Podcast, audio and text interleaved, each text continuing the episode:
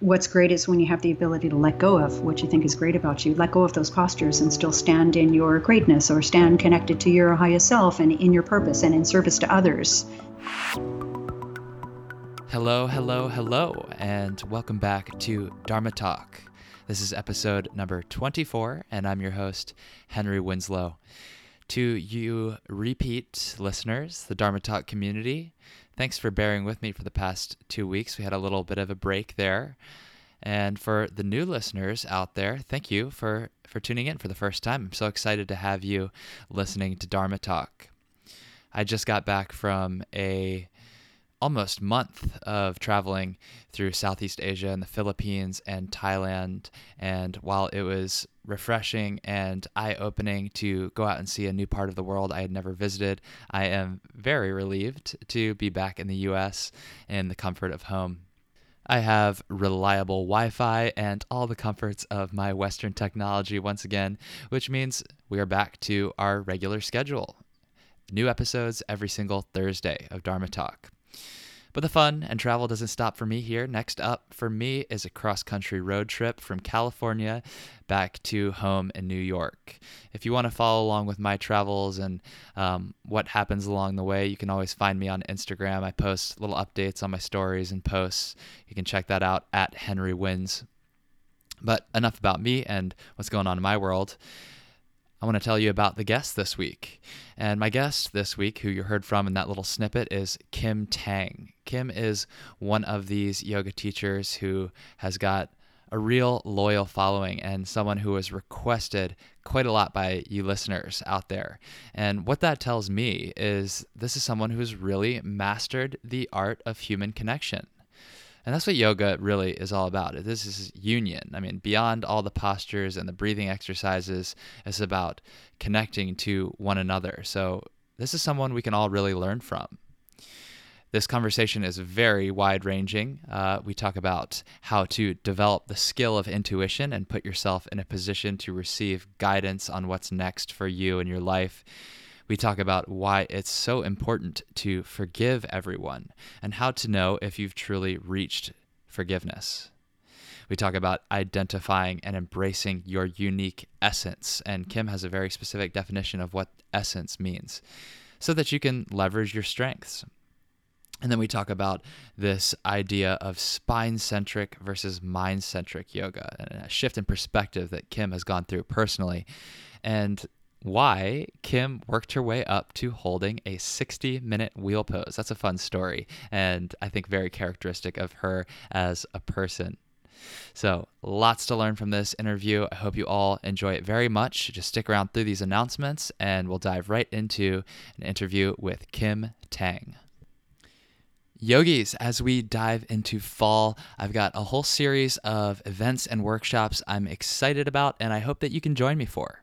First up is over Labor Day weekend at Lighthouse Yoga School in Brooklyn, New York. There are still a couple spots left for our immersion, which I am leading along with my friends Aviad Sasi and Jared McCann. This is a four day intensive yoga study, similar to a teacher training, but compressed and without the teaching practice. Then on September 15th, I am teaching a backbending for health and joy workshop at Yoga and Fitness Herald Square. That's in Manhattan. And then in November, I've got two back to back weekends of workshops in Richmond, Virginia. One at the Yoga Dojo, and then again at Bikram Yoga Richmond, along with my wife, Veronica. So if any of those appeal to you, I hope our schedules line up. You can check out the event details at henrywins.com slash events. What's your purpose? What's your vision? What mark will you leave on this planet long after you're gone? I'm Henry Winslow, and you're listening to Dharma Talk, the only podcast where I interview inspirational yogis on how they're changing the world in their own unique ways.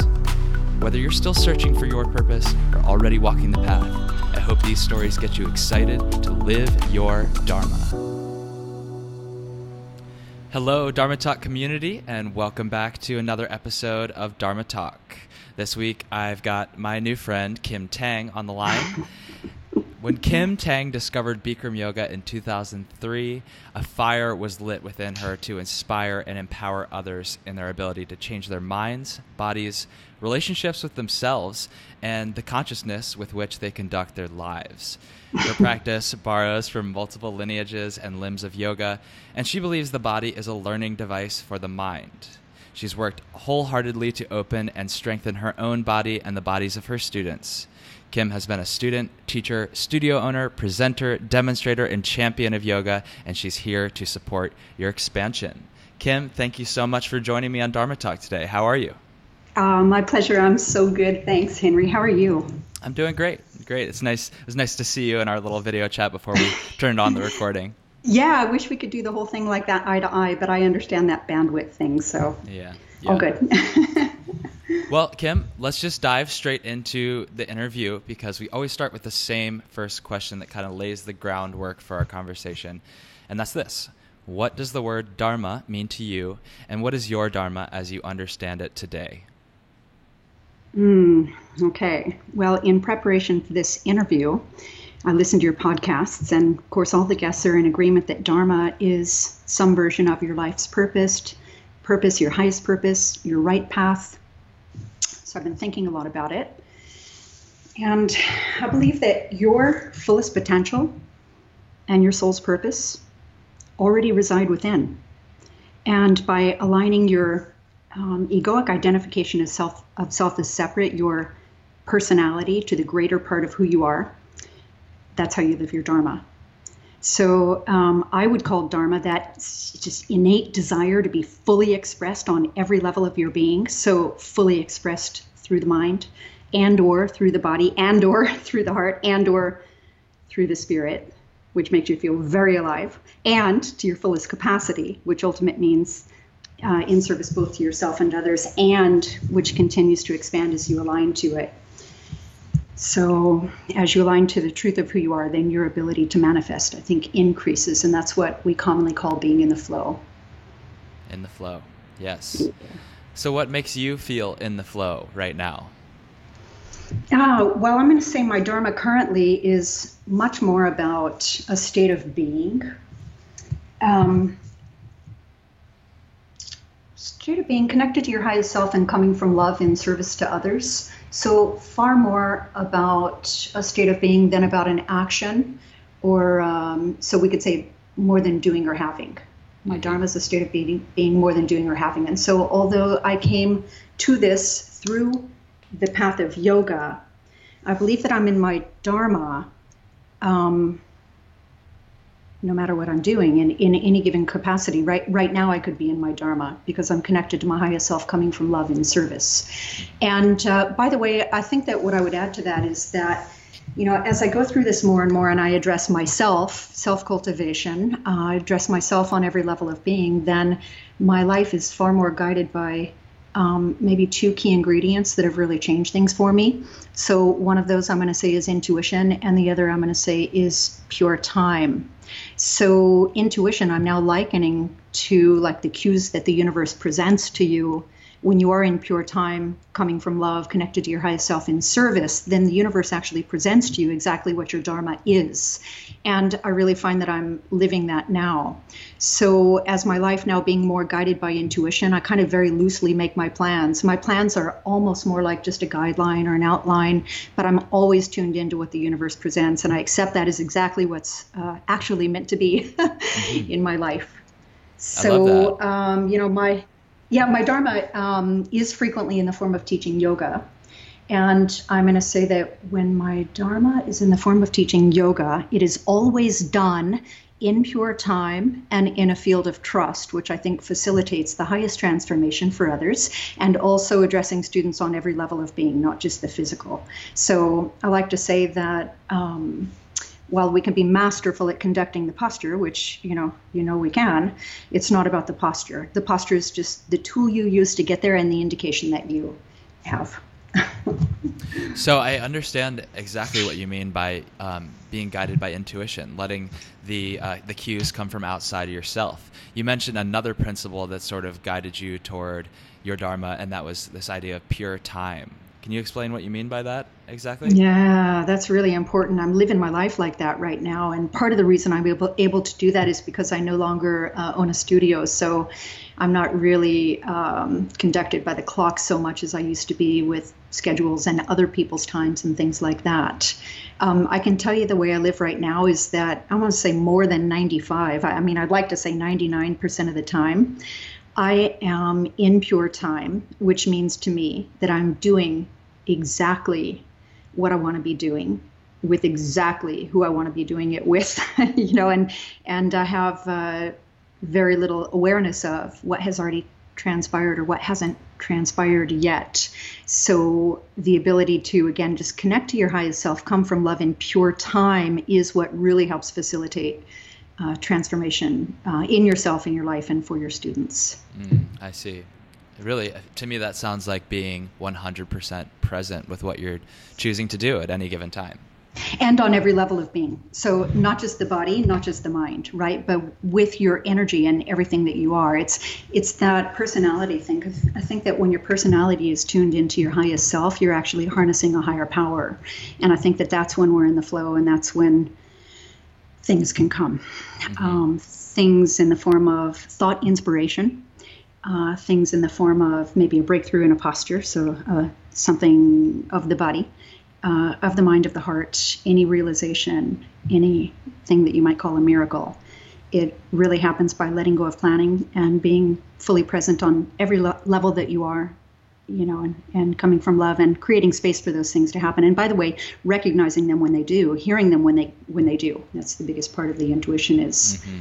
You have a thought and you know that that thought was actually a, a, thought can be a manifestation, right? The right thought in the right moment is a manifestation. And so I'm good at hearing those thoughts now. And um, and would you that's say that's a is that is that a skill to be developed over time? Is that something that one can practice? Um, I here, I think here's the way I want to respond to your question. Sure. Um, I've done like a lot, like a lot, lot, lot, lot of spiritual work, and most especially engrossed in the past um, few years. And you know, we we've already you know heard it. We all kind of agree that the greatest part of spiritual expansion comes from letting go. And letting go is letting go of all kinds of things, any number of things, and uh, that can be in the form of letting go of fear, letting go of um, limiting beliefs or precognitive agreements um, made from fear. Um, it can be letting go of uh, your identity, which might be born in culture, it might be born in uh, heritage, family, uh, socioeconomic, you know, religion, you know, what, whatever it is that you think you are, letting go of all of those things and connecting. You understand that the greatest part of you has no nationality, and the greatest part of you has no um, degree and no, um, yeah, socioeconomic status. The greatest part of you, by the way, is the greatest part of me. And when we all tune into that, then, then, uh, and learn to tune into it and hear it and listen to it, then, and not only tune into it, hear it, listen to it, but take action, make decisions, even spend money and, and plan your schedule based on it. That's when you have it. So when you say, is it a skill that can be developed? I think my answer is it's not a skill that is developed in, let's say, the left hemisphere of the brain, the the um, identification of self as separate or the egoic or personality small self. I think that it is something that can be developed in your right brain, your connection to divinity, and I think it's developed by the spiritual work and letting go of who you think you are. Mm-hmm. Um, yeah. So, Kim, I know that you mentioned earlier that your gateway into this whole kind of philosophy of living was through physical yoga practice. I'd love to hear a little bit about your journey and, and how you kind of took one step ahead, one step ahead, one step ahead until you got to where you are now. Was there kind of a moment along the way there where something clicked and suddenly there was more to it than the physical side of the practice? Mm, definitely. I've had uh, multiple moments where things clicked and there were more and more available uh, than the physical practice. So um, typically I begin my story just before I started yoga, but I think my story starts earlier than that. I think it um, starts in my childhood. Uh, I had a lot of adversity in my childhood, not not uncommon, right? And um, had anguish. I had fear. I had limiting beliefs. I grew up in Texas, and I had these, you know, Southern Baptist grandparents, and there was just a, there was just a lot going on there. And um, my mother grew up with a lot of struggle and a lot of uh, suffering, and and ultimately, ironically, it was her that introduced me to yoga really early on. Um, she uh, i remember she had like a brass pyramid in the living room and you know a buddha candle on her dresser. And when i was you know nine or ten she used to say here sit in the pyramid. You're doing yoga. And i would say well what do i do? And she'd say nothing. You just sit there. It was what do you mean just sit here? And of course i was a child with you know a low attention span and whatnot and i never got it. And uh, yeah i'm not sure if she ever did or not but even back then um, she was on to something and that was my earliest introduction um, I will say that back then I used to hear my mother whispering to people, and she'd say, ah, she's very perceptive. And I knew then that that meant I was very intuitive because even then I could kind of articulate adult concepts and read between the lines and know what people meant no matter what they said and, you know, or maybe what they didn't say and, you know, and all of those types of things. Um, so that was really probably the very first and earliest introduction. And then much later on in my life, when I felt that I had gotten what you might call um, off the path or on a detour, and I will tell you, by the way, the detours are not detours, I think, as it turns out. uh, it, it, it goes along that she marries, my, my father dies, it's a long and complex story, and then she marries this religious science minister. And as an 11 year old, I actually took the first two years of the Ernest Holmes Science of the Mind course to become a religious science minister. And uh, then, you know, got off the path again, another detour, which, you know, turns out isn't a detour. and then I found my way back to yoga. And now I didn't, I actually hadn't really realized this or connected to all of this, but I, uh, as a young woman, I became a marathon runner. And I think that med- uh, running marathons early on was my earliest form of meditation because I did my best, like thought sorting, goal planning, life setting, you know, mind clearing, connecting to breath. That that was my early meditation was running marathons. And I had this friend who said, Oh, you got to go to yoga. You got to go to yoga. And I thought, yeah, yeah, it would be good to stretch because supple muscles are far less prone to injury, but I got to get my cardio, right? Yeah. And I, like many other people, thought that yoga was really just a stretch class in a hot room. And still, um, I, I eventually came to it. I mean, she must have kept at me for at least a year before I took the first class. And uh, I was a an average student, I'd say, maybe above average, just by virtue of being such a hard worker. Um, but I had to get my cardio. And, you know, my teacher was saying to me, You got to come every day. You got to come every day. And I felt like, Yeah, yeah, talk to the hand. I got to get my cardio. I wasn't getting it. Now, having said that, I was at this place in my life where my mother, who I, I mentioned before, turned out to be my biggest karmic, karmic relationship in my life up until that point. And I had a lot of forgiving to do uh, really had a lot of forgiving to do. I didn't know it until I heard actually one day I turned on the Oprah Winfrey show and Oprah said, "Forgiveness is a gift you give yourself, and not because you know they deserve it, but because you deserve to be liberated." And somehow I just heard the right words at the right time, and I realized kind of the burden that I carry, and and I wanted liberation from that burden and but I didn't know how to forgive, and I also didn't know how to know you have forgiven somebody who has passed, because normally if you're mad at someone, they walk in the room and you still feel it, then you know you're mad, and then you know if they walk in and you feel at peace and joyful, and then then you know you've let go of it. But how do you know if you've forgiven someone who's passed? So now I'm at this time in my life. I know I need I know I need to forgive. I know why, but I don't know how, and I don't know how to know when that I have. So I'm going to this Bikram yoga class and I'm going like once a week because got to get my cardio. But I'm a really hard worker, and I'm in a camel pose, and I'm ready to forgive and let go. And in the middle of this pose, I start crying. And I uh, when you know, sometimes students have a reaction when they have an emotional response. They react to the emotional response and they maybe shut it down or try to hide it, or they say, "Why am I crying? It doesn't make sense," or you know, any number of things can happen. I didn't do that. I just cried and I actually recognized it right away as like the release I had been looking for and hoping for. So I turned around, I lied down on my mat, and I just cried. I didn't call attention to myself. I wasn't dramatic, nor did I try to stop it. I just cried quietly until the crying subsided, and then I turned around, got up, and completed the class. But when I left the class on that day, I actually knew not only that I had forgiven, but I also knew how to know that I had forgiven. And that was up until kind of like quite literally the moment that I stepped into that room on that day. I was super attached to my story.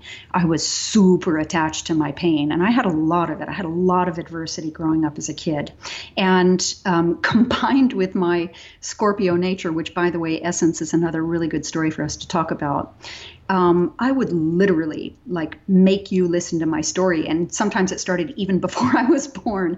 Mm-hmm. And now, when I had that really good cry, first of all, I had this extremely profound realization. I realized that the story that I was so attached to that I would make you listen to and you don't understand me unless you've heard my story and you know you don't know what I've been through and you know all all the business that I was very attached to. It wasn't even my story to tell. That was actually my mother's story. And first of all, children are really naturally um, development developmentally narcissistic. And that means that whatever happens, they think whatever happens around them happens to them. And I definitely thought that all that stuff that happened around me happened to me. And I took it in as part of my story and who I was. And I, you know, as thinking that th- that, that was who I was, I projected into the world to kind of recreate my pattern and my, you know, mm-hmm. in my life. So, first of all, realizing that that's not even my story to tell was enormously liberating. But also, then I had this like crazy compassion from my mother going, Oh my God, the way she struggled. Oh my God, the way she suffered. And, um, bottom line is that when I had that experience, the story just evaporated. I felt the opposite. I felt like actually that story isn't mine to tell and it's not who I am. And actually, if you knew that story, you wouldn't even know me. And that's not what I want you to know of me because that's not who I am. And you know, it's just really empowering. It was a way of like wiping the slate clean. But through this forgiveness that came through yoga, through you know the think of the camel pose is the maximum compression of the spine deepest back bend that we do in the beginner level class then I knew, aha, this is not just a stretch class in a hot room. We are on to something here. And that is when I started reading every single thing that I could get my hands on, and not just Bikram yoga, but all books, all lineages, and especially all eight limbs and the more esoteric aspects of yoga. So I think that the, the earliest and most profound moment when I knew that there was something to it came to me in the form of a good cry during a deep back bend when I was ready to forgive. mm-hmm. So I think that's that story. You know, yeah. you know what I love so much about that story actually is that it's kind of a story about a story where you didn't have one, you thought you had one, but in realizing and letting go of this false story that you were telling yourself, you actually kind of came into a new understanding of yourself and gave yourself a new story of realization, of epiphany, which was a much more uplifting and powerful one to kind of take you forward into the rest of your life. Yeah, that was just the foundation right there. It just built and built and built from there. So, like I said, I had so many moments where I realized, just almost like leveling up. I have always uh, leveled up in my life. And that leveling up not only in my practice you know but in every aspect of my life always comes from connecting to the highest self letting go of fear and you know all of that kind of spiritual work that i talked about. So actually um, there was one other little part of it that i would love to include. Please. and that yeah that is that that story that i was attached to comes with uh, a lot of different moving parts because i now believe that what we're meant to do is not only and by the way this is the best reason to have a mirror in the room and look straight into your own eyes you know don't even blink is because we're there to learn to love ourselves exactly exactly as we are so that we can learn to love others exactly as they are and to accept ourselves exactly exactly as we are so we can learn to love and accept accept others exactly as they are. And this uh, leads me to the story of what i would call um, essence. And remember i grew up in this you know a lot of it had a lot of um, agreements and fear, a lot of limiting beliefs, just a kind of a lot of stuff masking the truth of who I am, and you know, so we so we've already talked about that part of it. Well, as I was growing up, people used to always say about me. people used to always say, she's so intense. Oh my God, she's so intense. She's so intense. And they would always say I was so intense, but they would always say it with this certain tone of voice. and I always yeah, it's, a, like, it's an oh accusation. Like like yeah, I would say like, what the hell is the matter with me? I'm so intense, right? It's almost like no one can handle me. I don't. There must be something wrong with me. And um, part of my leveling up, part of my connecting to high, high, my higher self, part of um, aligning to the truth of who I am is actually learning to accept the essence of my being, which, by the way, is intensity. Um, listen, depth and intensity have always been my comfort zone. That is my, what do they call that, a roundhouse or something like that? Um, that's like who I am when I'm not trying, who I am when I'm not thinking, who I am when I'm just being. I'm naturally intense, I'm naturally deep, and that's who I am and how I am. And I think I used to apologize for that a lot. But it turns out that when you accept yourself exactly as you are, then you understand that the essence of who you are when you're not trying is your strength. It's your greatest gift. And when I had that realization, I intuitively, immediately understood how to access and harness the power of that intensity and that depth to be deliberate about the creation that is my life, both in my practice and you know off the mat. But there's even another important part that i want to tell about it because always my stories are not about me. Always my stories are for the benefit of someone else. So i have this um, very very dear friend and I was telling her this story of how I came to love and accept my essence, which tends to be depth and intensity. And as she was hearing this, I felt like she was getting a little withdrawn and a little kind of, kind of uh, constricted. And I'm like, hey, what's up? And she said, well, you know, I don't have depth and intensity. And so she was perceiving it as if depth and intensity is my strength and she doesn't have depth and intensity, then that's her weakness. I said, No, no, no, no, you missed the point here. Your essence is your strength, and your essence happens to be that you are gentle and you are elegant and you are kind and your gentleness and your elegance and your kindness and compassion that is your strength right, right. so to be able to connect to your strength and um, and accept other people that their essence in fact is their strength as well is you know something that i learned from really looking in the mirror. Single point of focus don't even blink your eyes you might lose the balance. So you know the story goes on and on and on and the, and the lessons are never ending in the form of that journey you know through the self to the self. Well if, if i may I'll, I'll take that a little bit further and and just say that you know, when you recognize what your true essence is, when you're relaxed being yourself and not manipulating your personality for the benefit of others, yes, like you said, you recognize that that's your strength that you can lean into. But I think you also will start to see that other people start um, to appreciate you a little bit more too. Because if you're putting on an act, then it's never gonna it's never gonna meet anyone's standard because it reads inauthentic. But if you can be yourself, yes, you can probably repel certain people from your life, but you will attract other ones who are connected to you. There's just no question about that. That's probably the you know the very meaning of authenticity, right? Is just aligning to your true self, being an acceptance of your true self, and you know coming from love and, and loving exactly who you are. Mm-hmm. And it creates a sense of ease for other people, right? And it's also that thing it gives them permission to be exactly who they are. So you take the ego out of that equation, you take the fear out of that equation, you take the trying too hard out of that equation, then, you know, that's where the magic happens. Yeah. Kim, can you take us to a moment, um, maybe another story, maybe another uh, another more recent event, who knows, um, that where you hit a, a wall living your dharma being of service where you really struggled to come from that intention that you described where everything is is out of love and and service. And then what did you do to kind of get yourself back into the path?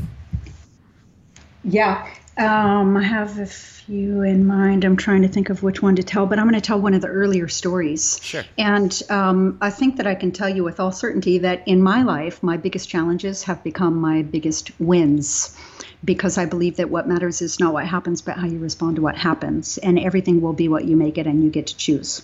Exactly. So, and, and that's why none of those detours are actually detours. that's exactly right. And so um, I came to a point in my practice, and it was kind of early on when I found myself without a studio to practice in and um, it was actually in the midst of training for one of the you know yoga asana championships and i really cared about the guidance of my teacher and the support of my community and so it felt like a hefty blow at the time. And it took me you know a minute to really regroup and what i ended up doing was i have this room in my house it's just about like 10 feet by 10 feet and i put a big mirror in there and i put i just closed the opening uh, there's not a door there, it's just an opening, and I closed it off with a couple of layers of heavy duty painter's tarp, um, staple gunned into the drywall, and a couple of, you know, cheap little heaters and a big mirror. And what I started doing is what I call putting my postures under the microscope. And on any given day, I would pick a posture and I would do 10 sets at least. And the thing is that I call it under the microscope because I would do a posture, let's say standing head to knee and if I would fall, I would freeze there. And I would say, okay, well, which way did I fall? I would look at my position. I'd say, so which way did I fall? How did I fall? Why did I fall? And now how do I fix it? So I would make that adjustment, do it again, and check it out. Make that adjustment, do it again, check it out. Make that adjustment, do it again, check it out. And I was checking out the tiniest things, like you know, distribution of body weight on the feet, or the relationship between the pelvis as it travels distally. And I became my own best teacher. There's just no question about that. That I think that that ultimately made me become, you know, what I would consider source. Um, I had never been taught the things that I was able to teach myself or learn through observation of doing it again and again and again and looking that closely. So it was something that presented as like devastating or disappointing or traumatic to find myself practicing on my own in a home practice. And it became the most transformative self cultivation that I now share in my seminars, by the way. That standing head to knee drills clinic that I do is a direct translation from you know that time in my life when I was putting my practice under the microscope, and I'm sharing those deep and subtle nuances with other people. So that's how a, a challenge ended up being like the best thing that ever happened to me, and also a form of service. That's a really cool story, and um, yeah, I can definitely relate to that too. I I never wanted to have to um, develop a personal home practice, but you know, life happens. You got to travel sometimes. You're not in a place where you know the teachers or or whatever the case may be, and it is really powerful to get inside your own body in that way. It's it's nice to be yeah, told what to do, mind, of course, but yeah, to to be able to connect your mind and body on your mat and give yourself the direction to move each step through the postures. And, and everything else that comes up along the way too without guidance is is an important challenge for every yogi to go through i think yeah, I want to say every time that I've had big challenges like that, that I responded to, you know, connecting to my highest self and coming from love and ultimately making it into service, I always get confirmation from the universe in some form that always delights me. And so the net result of that, you know, time that I spent putting my practice under the microscope was the first year that I won uh, the state of California. mm-hmm. And um, let me see, that was when it was in San Diego, and it was at teacher training, and the you know the 400 students at training were required to attend. So it's a, wow. a big big trigger to my nervous system, but it was definitely confirmation from the universe of the work that I had done, and that yeah. as it that it was as it was meant to be, and all of those things. So yeah, yeah so yeah, yeah. and that actually that reminds me. Um, I should say for the for the listeners, we met for the first time in person. We both were kind of like aware of each other, I guess, um, from the internet and and the modern age. But um, we met in person recently at the USA Yoga event this year, and I introduced myself, and you said, "Hold on a second. I pulled out your phone and flipped through the the photo gallery and had a picture that you had found of me that you had annotated and marked up with very geometric corrections to one of the postures that I plan to do in my routine, and that really stuck with me. You have such a um, you know, for someone who brings a lot of perspective into your yoga practice and obviously has so much more knowledge beyond what's physical, you have a very acute and um, and almost mathematic appreciation for the postures, and I thought that was really cool. I am going to say mathematic. I'm going to say sacred geometry is probably a great word here, and your postures can be graphed, and most especially the standing balancing postures. You can graph them in a field of equilibrium, right? So, I mean, what you make me want to say is that at some point I you know, moved on in my practice. I opened a studio, and I think that, um, well, when I opened a studio is when I probably experienced my greatest uh, growth and transformation because I was in that room uh, I think really, you know, made highest and best use of the platform because I was in that room in what I came to call creation, where I was my own teacher, and I, you know, I had actually had come through a practice where I was told by some of my teachers, you can't do this and you have to do that, you can't do this and you have to do that, and when I did really tune into myself and my truth and my essence and my highest voice, I really let go of all of that, and I just tuned into the question, how can I? And I was so inspired in my practice and in my life that I would fall asleep at night just like visualizing, dreaming of everything I wanted to do. And I would think of it, how can I, how can I, how can I? And I would create this way. And I couldn't wait to get there in the morning and fold the towels, teach the classes, you know, do all the things, and then get into that room with just the question of how can I and willing to do the work. And so I think that what I had a lot of was um, what you would call like learning the rules in order to expand beyond the rules. Mm. So I wouldn't say, I wouldn't say break the rules. There's something a little rebellious about that. So you need to have the etiquette, you need to have the foundation. But once you have have the foundation, you are meant to expand beyond it, right? And I definitely did that in my life. And uh, just with the question, how it, can I? I eventually created, you know, I mean, actually, you know, some version of every single thing in some form um, through my body. That was my greatest growth and expansion. But I realized then that, yeah, let me say that. Maybe up until that time, I thought that yoga was spine centric, but when I was in my room in creation, I had the full realization that yoga is what I would call mind centric. And that's when I started saying things like the consciousness with which you conduct your practice is the same as the consciousness with which you conduct your life. And I started talking about people on other levels of being because that's actually, I was sharing myself in the form of my practice. That's actually what I was experiencing is, I got to tell you something, the body is the easy part. Um, I believe that the body is just malleable space and water, and it'll basically do anything you tell it to do if you have the right um, ingredients. But the mind is really where I think that the heavier work uh, takes place. And I definitely like to teach on the level of the mind. I talk on the level of the mind, and I, I think that that's where the practice really is. Um, and that also is another time when I realized, you know, kind of like leveled up on my practice and had a greater level of allowing and a greater level of realization. And yeah, at that point, I was almost like assigning values to postures. Like, I think that in life, every single thing is the value that you assign it. And so when I was working on these postures, and remember, you know, I've, you know, I've, I'd done a thing or two, so I know a thing or two. And as I was doing that, um, I had assigned a value to it, and as I was achieving it, I was feeling that I was in realization of the value that I had assigned to the posture. So again, it was like the posture is just the tool we use to get there and the indication that we have, but it's not about the posture.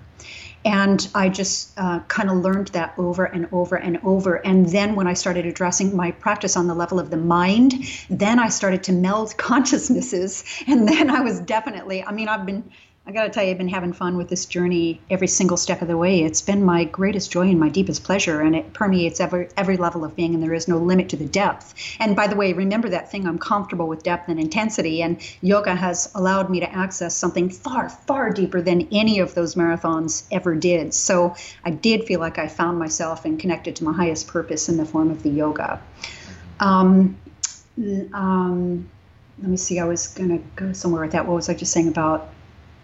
Depth and the level of the mind. Well, anyway, so but you can start to see that this practice permeates every aspect of being, and that's definitely um, the way that I address it, teach it, feel about it, perceive it, and yeah, uh, yeah you yeah. can you can attach that intensity and and depth into every single aspect of it, and and yes, I think it's a little bit easier to um, hone in on that in the physical but the challenge is there in the mind for you to keep feeding yourself and keep the practice going basically your whole life multiple lifetimes. So I, am curious to hear now what does your practice look like these days? Because you know you've you've done all the postures and i wonder if that's still um, you know a challenge that feeds you and gets you excited at this point Yeah, I have a lot of different thoughts about it. I listen to a lot of your guests, and you know, some guests say, "Oh, you know, I've kind of moved beyond the posture," and you know, and I see myself in that. And then there are other people who say, "No, as a teacher, you have to be practicing, otherwise, you shouldn't be teaching." You know, I see myself in that. You know, I,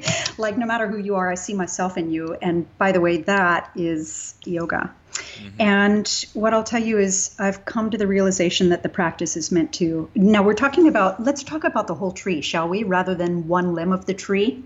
Sure. So the practice is meant to facilitate your transformation or your ascension, among other things, right? Many reasons for a practice, but one is to facilitate your ascension, I'm going to call it. And um, mine has definitely evolved as I evolved. So, just reminding you to me, it's not about the posture. The posture is just the tool we use to get there, the indication that we have.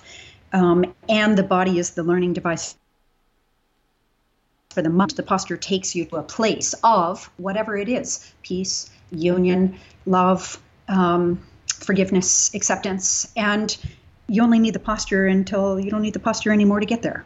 And so, one of my greatest lessons, all uh, interestingly, I mean, I think it's interesting for me to hear me say this, what I'm about to say to you, because I am going to tell you unapologetically part of my path there definitely was a time when I thought that what was great about me was my postures.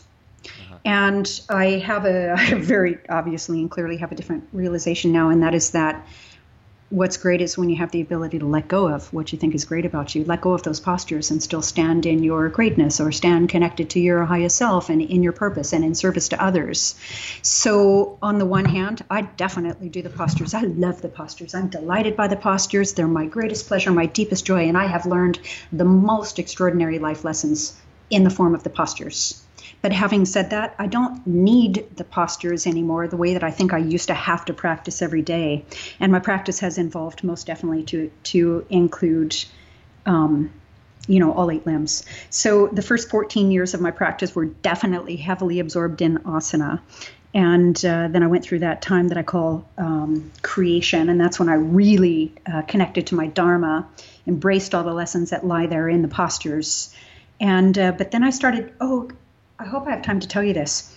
Um, I started practicing and teaching yin, mm-hmm. and I recognized yin as a consciousness, just like yang, Bikram yoga, is a consciousness.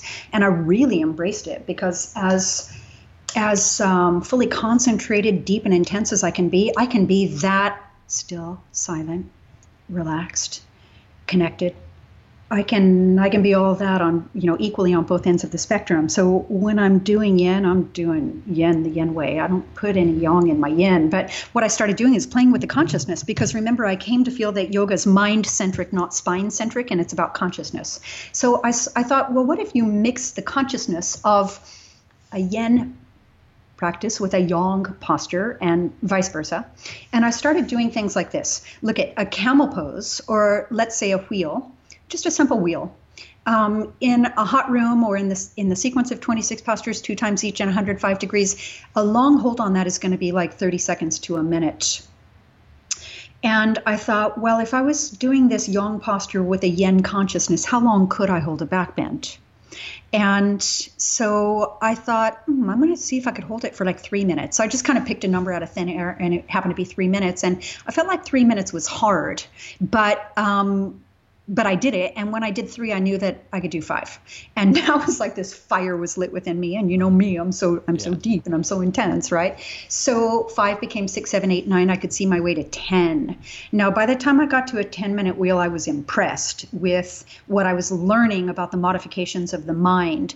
And at that time, see, normally when I post, I post kind of short and sweet one-liners like a like a one liner says a thousand words. I tend to try to do that because I think I actually think that not everyone wants to read such a lengthy blog all the time, but this I felt was blog worthy. So I posted something about the 10 minute backbend. I talked about the modifications of the mind and what I had learned from doing it. And I said that this is quite literally like spinal fluid dripping out of my third eye, otherworldly type of revelation in the form of a long hold backbend. And I was so inspired by this that was happening on the level of the mind by knowing what to contract, knowing what to relax, which, by the way, in every posture is your face, your mind, and your breath. And I was learning not to listen to those thoughts that are not true. They never have been true. They're not the truth of who you are. And when you learn to set those aside, you'll find that, you know, three minutes ago, my mind told me I have to quit. I keep in, that's enough. And, you know, now, now it's like three minutes later, I'm still in it and I can stay in it even a little longer. So I worked my way from 10 minutes to 15, 20, 30, 35, 40, 45. I eventually did a 60 minute backbend. I did a one hour backbend and um, I put that on the record in the form of a video. I brought Giselle in on it with me. She started training with me from about maybe 20 minutes on. So we did that together and learned just a whole whole lot. And you know again this is the way that i teach on the level of the mind because i do believe the body is the easy part. And again as we can be technically masterful at conducting or executing the posture it's not about the posture just the tool we use to get there and the indication that we have. And that one hour back bend was a very specific um, example of you know of how the body is the learning device for the mind and you know and all these things that i like to talk about I think that is the most intense and depth approach to a yin practice I've ever heard. well, I'm going to call that, remember, a melding of consciousness. I'm, exactly. I'm not going to call a one hour backbend a yin class. right. No, it is the melt. Definitely not. Um, but just that oh by the way you know and through that process i gained like so oh you were asking me about my practice that's right. Um, i gained super keen clarity on like what's the difference between restorative yoga yin yoga you know yang yoga like what, what is the difference between all of those kind of like exactly? I mean these come to you with immaculate clarity in moments of practice right? So anyway my practice it definitely includes asana and i'm going to say it definitely includes every range of motion of the spine which you know in my book there are five and um, what delights me the most now are the postures that really have to be, um, you know, synchronized through the brain. So I'm delighted by doing things like, let's say that you're in that wheel, but you raise your right arm and your left foot, right? And you stand in balance in a wheel on, you know, opposite corners, one hand, one foot for a minute at a time. That's tricky. It involves the brain and it, it involves a lot of, you know, like self awareness and uh, things like no hand headstand that require a lot of traction. And you know, there are like a lot of lessons I like to like to talk about inherent uh, in those lessons that teach you about not only the modifications of the mind, but also the kind of the self awareness of the body. I don't know if we have time to talk about what I would call a deep practice, but that's a natural segue into this thing that I'll, I really talk I'll about. Bite. I'll bite on that. yeah, woohoo! All right. Um, so when people look at my pictures and they think of like what is a deep level of practice, they they would think that I'm thinking like a legs locked headbutt, right? But that's actually not what I think of a as a high level that's a deep level of practice. It doesn't mean it's correct or spiritual. There's look there's any number of combinations and i am going to get off on a little bit of a tangent here. Fine. Um, i've had some i want to call it um, it almost looks to me like almost like reverse discrimination where people look at me doing a deep posture and they go that's not yoga that's gymnastics or that's not spiritual it's ego you know yeah, there yeah. there's like a, just a lot of like okay first of all hear me a lot of judging a yoga practice that alone you know yeah. in and of itself there's the oxymoron i would invite you to have you know to hear yourself talk right but here's what i think you can be a practitioner who is not deep at all and you can be doing yoga. You can be a practitioner who is not deep at all and you can not be doing yoga. You can be a practitioner who's extremely deep and you can be not doing yoga. You can be a practitioner who's extremely deep and you can be doing yoga. And every combination exists out there, right? But I think a lot of people like to point at one and say that's not yoga. But I think that's really more about them at this point than it ever was about me. And so then I, you know, then I, probably felt defensive about that for a while and I definitely no longer do. Um, but what I was talking about was um, the segue into that had to do with depth in a practice. It was really important. Wh- where were we before that? Um, we were talking about some lessons that you had learned in, um, you know, doing different permut- permutations of the wheel for uh, several minutes, doing the headstand and traction with your hands away from your body, and and what that what you could learn in there from a practice to take things deeper? Mm, okay, well, I think that I, I probably went straight to the right story that I was supposed to tell. I was okay. really into it. yeah. um, and if it comes back, then it'll be important that I say it. So, but we were talking about um, the deeper levels of practice and the things that are more intricate as they matriculate mm-hmm. through the mind, and you know, and, and the uh, lessons inherent in that. So, I guess we'll we'll leave that as it is for now. Okay. Yeah. well, Kim, um, apart from getting your message out on this podcast, I know you've got a lot going on. What are you doing these days to live your dharma at this moment in your life? Uh, my well, uh, yeah, I think I think I have already said it. I would just um, I feel the same way. It's still the same answer. It's always done in pure time. It's always done in a field of trust, non-judgment um, when I'm teaching yoga, that's what I think facilitates transformation and um, addressing it on every level of being. So when my dharma is in the form of teaching yoga, that's what it's look like. That's what it looks like. But uh, definitely, for sure, my dharma now is far less about how I serve, whether it's in the form of yoga. It's far more about a natural state of being, who I am. Um, my energetic contribution in the world um, connecting to my highest self and coming from love in pure time and recognizing the cues that, that the universe presents and that, that that's how I'm meant to serve by virtue of this conversation, by virtue of this energy, you know, by virtue of this contribution, that actually just more like who I am has become my dharma in my life. Yeah, and, and, and I love I love that subtlety. You know, it's more about the intention behind everything you're doing than the actual tangible things that you're putting that intention into. But if you do, you don't. I'm not gonna you know pressure you on this. But if there are any of those specific things you're channeling your energy into right now at this moment in your life that you care to share with our audience, you're welcome to. Yeah. Okay. Well, um, I think I was mentioning to you that I really live my life guided by uh, intuition now, and I also believe in perfect timing. And so the way that the two of those come together is this. I'll have an intention, I'll plant a seed, and I'll kind of like let it go. And when the energy comes for me to take action, I recognize it and I do it. So, in this way, I feel like things come with less resistance and in perfect timing. So, um, I've had a lot of um, for the past two years, I've had this extraordinary. Um, oh yeah, you were asking me what my practice looks like. my practice looks like self cultivation, and self cultivation leads to service. And in, in my early days, the self cultivation was most certainly in the form of asana, and that's definitely a very high uh, level of service for me. But um, my self cultivation now has come through intensive spiritual study and self study and spiritual work. And that actually is a level I love to share myself on uh, now. So I'm doing a lot of that. And actually, I feel like it's an energy that people are in response to because I receive messages constantly from people who sometimes they want help with a posture, which, you know, absolutely. And then sometimes they want help with like learning to love themselves, and to which the answer is like absolutely, right?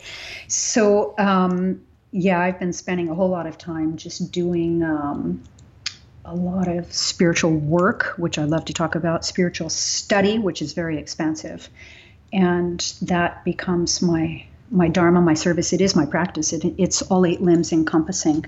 So um, let's see, we brought in a little yin, a little yang. I brought in a lot of a lot of pranayama, a lot of different types of meditation, which facilitated, by the way, healing, chakra activation, chakra opening, balancing, which naturally led into um, healing energy, which is definitely an important part of my life right now. And then, um, yeah, I have my. What doesn't my practice include? Right. Exactly. I guess what what doesn't? Yeah. Hey, it's fully integrated at this point when I talk to you about that um, kind of self um, self study, spiritual work, and spiritual study that I've been doing, and and I told you I love to talk about the specifics of that. Like, would you you say, well, what is that spiritual work? Like, literally, I've created I don't want to say drills, but like exercises or assignments, spiritual assignments, just the way you would do homework to strengthen a muscle in asana, because you know yoga is life, and I don't see anything else. I don't I don't see it any other way. Yoga is life. There's nothing that isn't yoga at this point um, as it filters through me. But um, in the year 2018, so here we are in like the end of July, which is what the seventh month. So we have like 28 weeks in 2018 so far, or, or something like that. Um, told you I do a lot of breath work, and I actually do um, kind of a Kriya rebirthing holotropic type of breath where I'm reborn every Monday in 2018. I float every Tuesday, and I always go into that tank with like a spiritual assignment. I do a lot of different types of um, meditation. That's and, like the, the uh, Pratyahara tank, basically. Absolutely. Absolutely, it is complete. Yeah, as a matter of fact, you know, if people don't know what that is, you go into a tank and it's complete um, sensory withdrawal and sensory deprivation. So we're trying to eliminate um, the, you know, uh, interaction impulse. Um, not to receive information through the eyes, not to receive information through the ears, not even to receive information through uh, the feeling senses. Like the water is the same temperature as the body, and you're in a zero gravity field. So basically, all you can hear are your breath and your thoughts. And that's where you can really get in there and do some powerful work with your thoughts. Because, you know, again, I believe that every single thing that you see in your life is what I would call an outpicturing of your consciousness. And I believe that every single thing that you see in your life um, is a reflection of what's active within you um, on some level, even if it's a level that you don't think that you're consciously in agreement with. There might have been a collective agreement made in fear, a precognitive agreement of what your soul is here to learn, um, a limiting belief you know it, just it just comes in any number of forms. And so you got to get in there and get to the source of it and ask the right questions to get the right answers. And when you can hear absolutely nothing but your thoughts and connect to your breath then that's just a great powerful place to do it. So yeah i'm a huge fan of the uh, of the float tank. And by the way the sound baths. I happen to live a hop, skip, and a jump from the Integratron, and I highly recommend that anybody travels to the high desert to go there. Shout out! It's a um, basically a sound bath in an acoustically perfect sound chamber on a triple energy vortex. You know, uh, every single thing about that is activating, um, purifying, cleansing. And um, I do that every month as well. And as a matter of fact, the last time that I went there, I actually booked the entire day and I did five sound baths in a row. and uh, I went in there with I'm kind of a spiritual assignment. I'm sensing a pattern with you of intensity yeah, you know, I mean, I can't be any other way, and I'm and I don't apologize for it. It's actually yeah, kind of like in. the greatest part of who I am, and it actually is um, how I did what I did. Uh, it's you know, it, and it's why I'm best able to serve, and that is the point of the Dharma, is that I have absolutely accepted my essence as my strength, and so I've fully self cultivated until my cup runneth over. And you know, I like to tell the story like I planted a seed a long time ago, and I nurtured the seed, and I nurtured the seed, and I nurtured the seed, and it took root and started to sprout and I nurtured the seed and I nurtured the seed and it grew a trunk with some limbs and I nurtured the seed and I nurtured the seed, you know, and it grew leaves and flowers and the flowers went to fruit and I nurtured the seed and I nurtured the seed and the fruit actually sun ripened and vine sweetened and fell off and I nurtured the seed and I nurtured the seed and at some point I went, "Oh, Jesus, wait a minute." Because I was like picking up the fruit and giving it away. And I realized that that was my first and foremost, that was my greatest pleasure and my deepest joy was giving away this fruit that I had, you know, harvested through nurturing the seed, but I was still focused only on nurturing the seed. And at some point I did say to myself, "Oh, actually, should you not like enjoy a little bit of the fruit, right? Mm-hmm. So I'm only now actually kind of enjoying the fruit, but I actually enjoy sharing the fruit more than anything else. And so that's another way of telling you what is my dharma.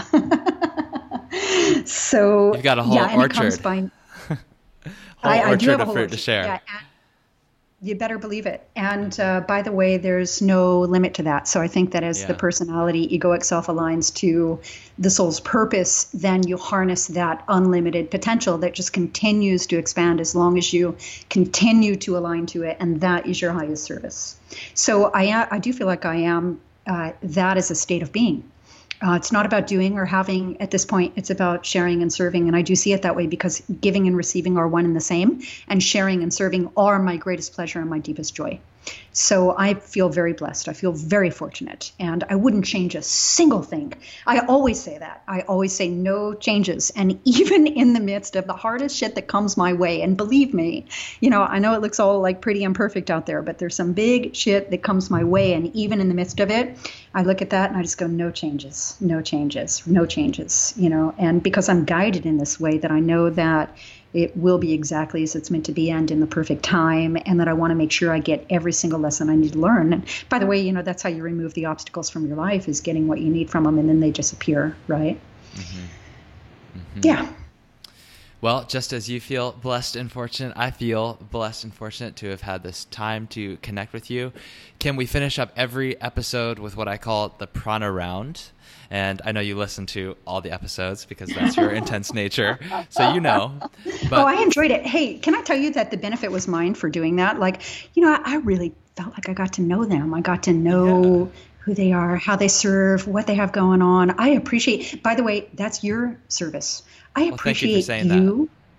Yeah, you, no, uh, it's obvious. This is all about Dharma. This is part of your Dharma. You are a conduit and a facilitator, and what you have done is created a like a, a, a concentrated resource of of energy of consciousness that's available in one location for a whole lot of people and mm-hmm. you know whether all of your guests speak to the listener or whether you know some more than others whatever it is we're all better for having access to that resource i appreciate what you did and i appreciated what they all contributed so yes, yes to you. It's a yes, Henry. thank, thank, you so much for saying that. And yes, that's that's, that's what this is all about. I mean, I'm I've created this show to give all of you, all of my guests, an, an outlet to share your unique messages and gifts. So I appreciate that you recognize that, and I'm really happy to you know give you a, a turn in uh, in front of the microphone. So okay, well, let's let's I move on sh- to the prana round. Okay, yeah, I'm going to share it far and wide and ask everyone to support it as well. So I'm ready. Bring it. okay, number one, in one word, why do you practice yoga? Can it be three words? Sure, three words. Only for you. To become, thank you. To become invisible. Ah, that's a new one. Okay, what's your favorite yoga pose and why? I am going to have to say um, one arm bow legged peacock. It's something that I mentioned one to you before. I had assigned a very specific value um, to this posture, and when I actually achieved the posture through all the work that took place, not only in the body and the mind, uh, then I was in the full spiritual realization of the value that I had assigned to that posture. Mm-hmm. So, for that reason, that posture. What is the single best cue or piece of advice you've ever received from a yoga teacher? Mm-hmm. Please, please make every choice, every single choice, no matter how small, no matter how big, like what you eat for breakfast or how you live your life, as if you loved yourself deeply and completely. Recommend one book, modern or ancient, for our audience.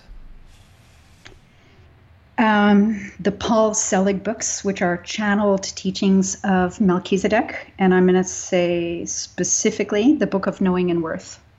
Okay. Is yoga for everyone? I'm going to have to draw in on, uh, well, first of all, a huge yes, because yoga is life. mm-hmm. Remember, remember first and foremost, I believe that it's not a 90 minute class, you know, a, a stretch class in a hot room. Yoga's life, and uh, it's not the one hour class. So to me, the journey to the self through the self is a required course ultimately for everyone. So sooner or later, yes. Mm-hmm. Sooner or later, yeah. Okay, last question. how can our audience get in touch with you and how can we support you in your Dharma? Thank you. Um, the obvious things. Listen, I don't really work my Instagram, and I know that that's the way now. It's a it's a channel. I appreciate it as an energetic channel, and I need to be better about it. Um, so follow me on Instagram um, and Facebook and uh, share my posts, schedule privates with me. I do a lot of privates, and I think that's actually kind of like what I'm best at. I absolutely love the one on ones. I'm really good at kind of like diagnosing what's working, what's not, the moving parts. So I do a lot of privates, and they're pretty effective. I do a lot of coaching. Um, if you've already been a student of mine, go to my Kim Tang Yoga Facebook page and uh, rate me and write a review. Um, attend my events, encourage others to, ask your studio owners to invite me. Um, and I'm getting ready to put together some retreats and some um, online e learning. And so you can find me there. I'm here to give, and I uh, that's only good if I have someone to give to. So yeah. if my yeah, if my message or my skill set resonates with you, then please support me and ask others to do the same. I'm ready to serve on a higher capacity, and there's I can really feel there's, um, you know, I have more energy than I have mm-hmm. uh, venues, and so yeah, bring it. Thank you for all that you're doing. Thank you for your service, and, and thank you for sharing it on Dharma Talk today, Kim. It's been a pleasure. Oh, my pleasure, Henry. Thank you. And to the audience, I love you very, very much. Got something out of this episode, if you like Dharma Talk and want to keep it going, please do me a huge favor and subscribe, rate, and review on iTunes. I know it's not the most convenient thing to do, but it makes all the difference in getting this show out there and more visible to other people who can benefit from it. And hey, if you've got feedback or ideas or you want to get in touch with me, you can do that on Instagram at Henry Wins. Otherwise, I'll talk to you next week. And until then, keep living your Dharma.